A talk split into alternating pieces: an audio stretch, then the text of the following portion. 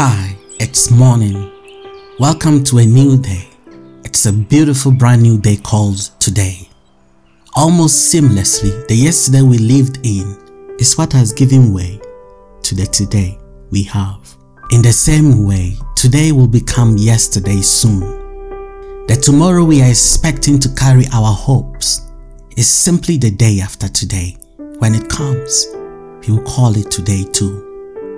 Every today was once a tomorrow and will ultimately become a yesterday after we've lived through it.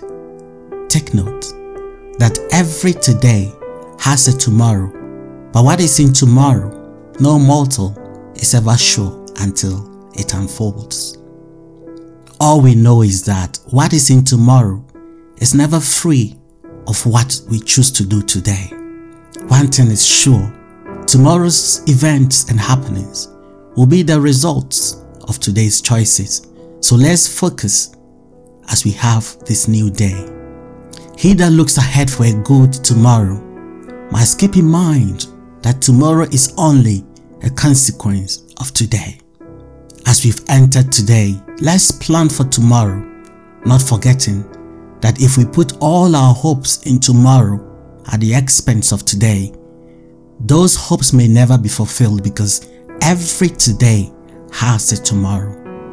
A procrastinator is someone who forgets that every today has a tomorrow and never lives in today but tomorrow. Also, he that is busy today blaming yesterday will eventually use tomorrow to blame today when he gets into it. So let's make today count in order to save tomorrow.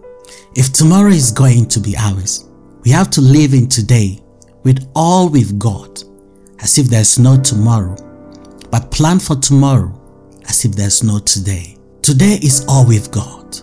Let's step out there and make it count because the only way to be sure of tomorrow is to take charge of today. Good morning. You've been listening to the morning chat with Dr. Andy Asamoah.